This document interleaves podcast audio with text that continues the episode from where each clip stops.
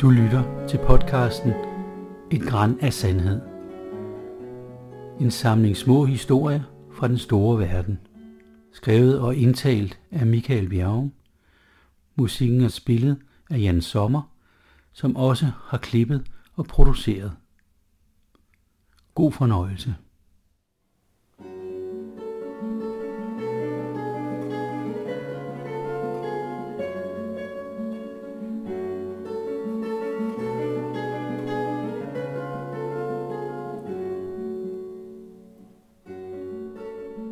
Trygve på Hal Hovedgård.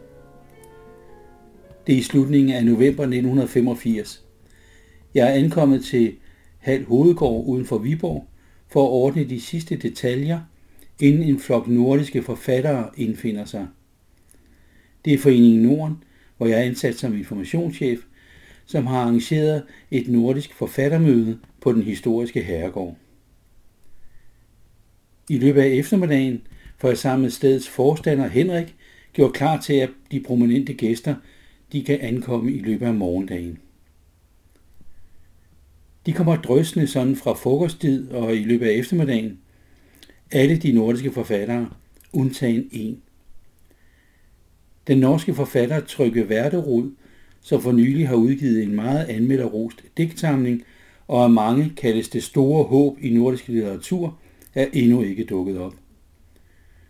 Paul Boren, som er en af de danske forfattere til stede, taler med begejstring om Trygve og kalder ham punkdigter. Når man ser på Borums fremtoning med sikkerhedsnål gennem øret, slidt og revnet læderjakke og en hanekamp i lyserøde nuancer, kan man godt forstå hans entusiasme, når det drejer sig om punkbevægelsen. Alle får installeret sig på deres værelse – og middagen er hyggelig, uformel og morsom. Det sidste skyldes ikke mindst Per Højholdt, som er den anden deltagende danske forfatter.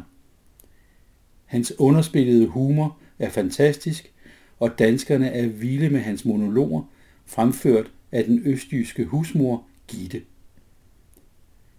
Ved 11-tiden om aftenen er nogen gået til køjs, mens enkelte sidder med et sidste glas vin i dagligstuen så lyder der en højlydt banken på den massive egetræsdør, og forstander Henrik går ud og lukker op.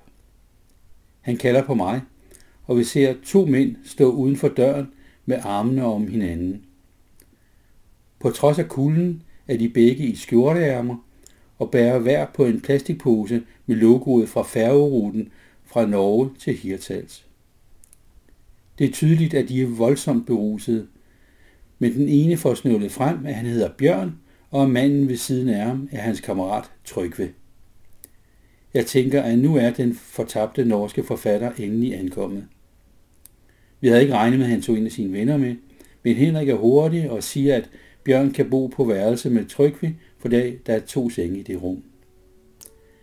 Vi får gelejtet de to mænd ind på deres værelse og beder dem om at få sovet rosen ud. Trygve har ikke mailet et ord siden de kom, og ser ud til at være på kanten af koma.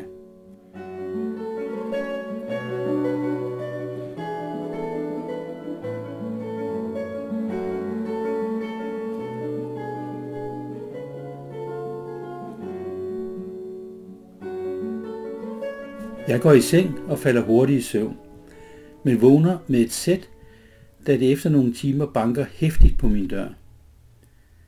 Jeg åbner, og udenfor står Bjørn med et vildt udtryk i øjnene.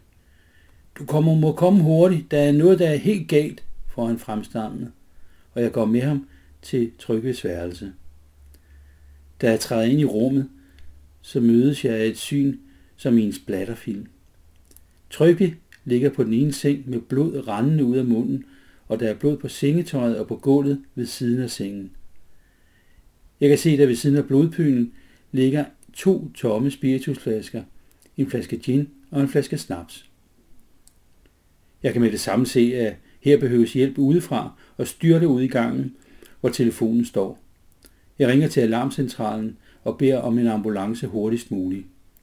I mellemtiden er Henrik kommet til, og han følger mig tilbage til rummet, hvor Bjørn har sat sig på sin seng med et opgivende udtryk i ansigtet. Trygve mumler uforståeligt og hver gang står der små blodsprøjt ud af hans mund. Ambulancen kommer i løbet af 10 minutter, og to redere kommer ind med en borger. De får hurtigt læse trykve på borgeren og båret ud i en ambulance. Med fuld udrykning kører de til Viborg sygehus. Henrik og jeg, vi hjælper hinanden med at få flået sengetøjet af og nødtørftigt tørre noget af blodet væk. Og jeg nikker, da Henrik kigger spørgende på mig ned mod de to plastikposer, hvor der er flere flasker spiritus i hånden. Han tager dem med sig, og jeg kan se, at Bjørn slet ikke bemærker det. Det er som om luften helt er gået ud af Bjørn, og jeg får lagt ham ned i sengen, og efter ganske kort tid falder han i en tung søvn. Jeg går til mit værelse og forsøger at få sovet lidt. Ved syvtiden står jeg op og møder igen Henrik. Vi er enige om, at det bedste er, at jeg tager ind på sygehuset for at se, hvordan det går, og at Henrik så sørger for morgenmad til gæsterne. På sygehuset bliver jeg ledt op til en afdeling, hvor en læge fortæller, at Trygve er blevet akut opereret og nu ligger til opvågning. Han havde blødende mavesår, og de var nødt til at skære ham op for at få stoppet blødningen. Lægen kigger alvorligt på mig og siger, at de jo ikke kunne give Trygve fuld bedøvelse, fordi hans alkoholprocent var så høj, at narkosen ville have slået ham ihjel. I stedet så lagde de noget lokalbedøvelse, inden de skar ind og fik stoppet blødningen. Han nikker lidt eftertænksomt og siger, at hvis han ikke var kommet ind med fuld udrykning, så kunne han have blevet kvalt i sit eget blod. Jeg kører tilbage til Hal Hovedgård, hvor jeg informerer de andre om, at Trygves tilstand er stabil, men han skal ligge en del dage på sygehuset. Stemningen letter, da folk forstår, at Trygve, Trygve han bliver okay igen, og dagen gennemføres, hvor forfatterne skiftes til at læse små stykker af egne tekster – og så introducere forskellige temaer, såsom identitet, amplificering af sproget, eller om der findes en særlig nordisk form for kunst.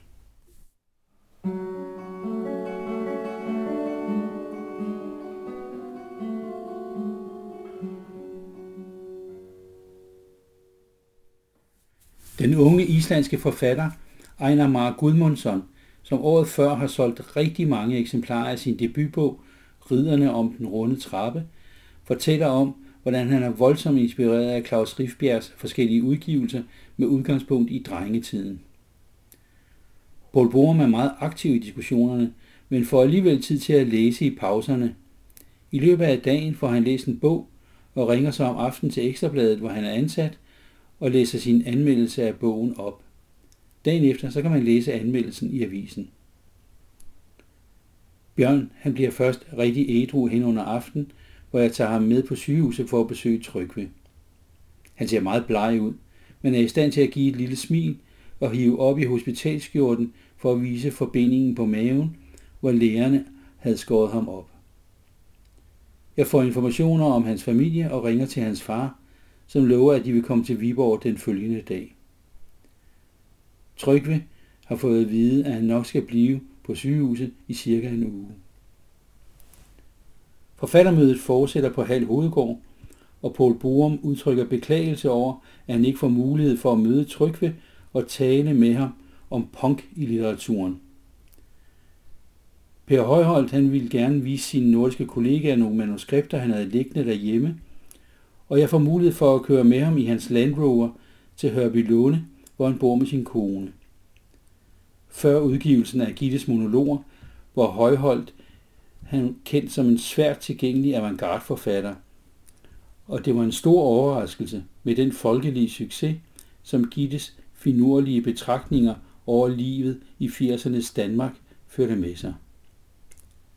Tilbage på Hal Hovedgård kommer Per Højholdt op og skændes med Paul Borum, som mener, at Højholdt læfler for sit publikum og populariserer litteraturen så den bliver ligegyldig.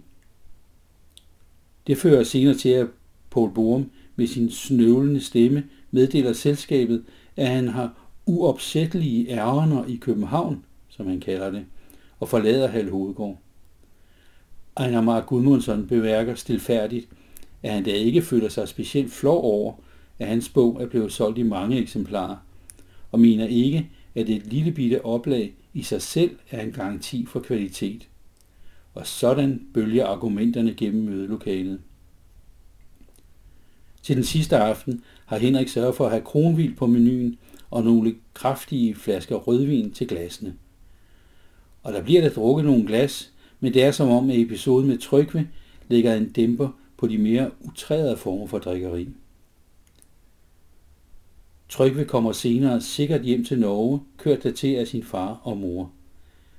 Han udgiver aldrig noget siden, så debutdigtsamlingen bliver hans eneste bidrag til nordisk litteratur, udover denne her historie selvfølgelig.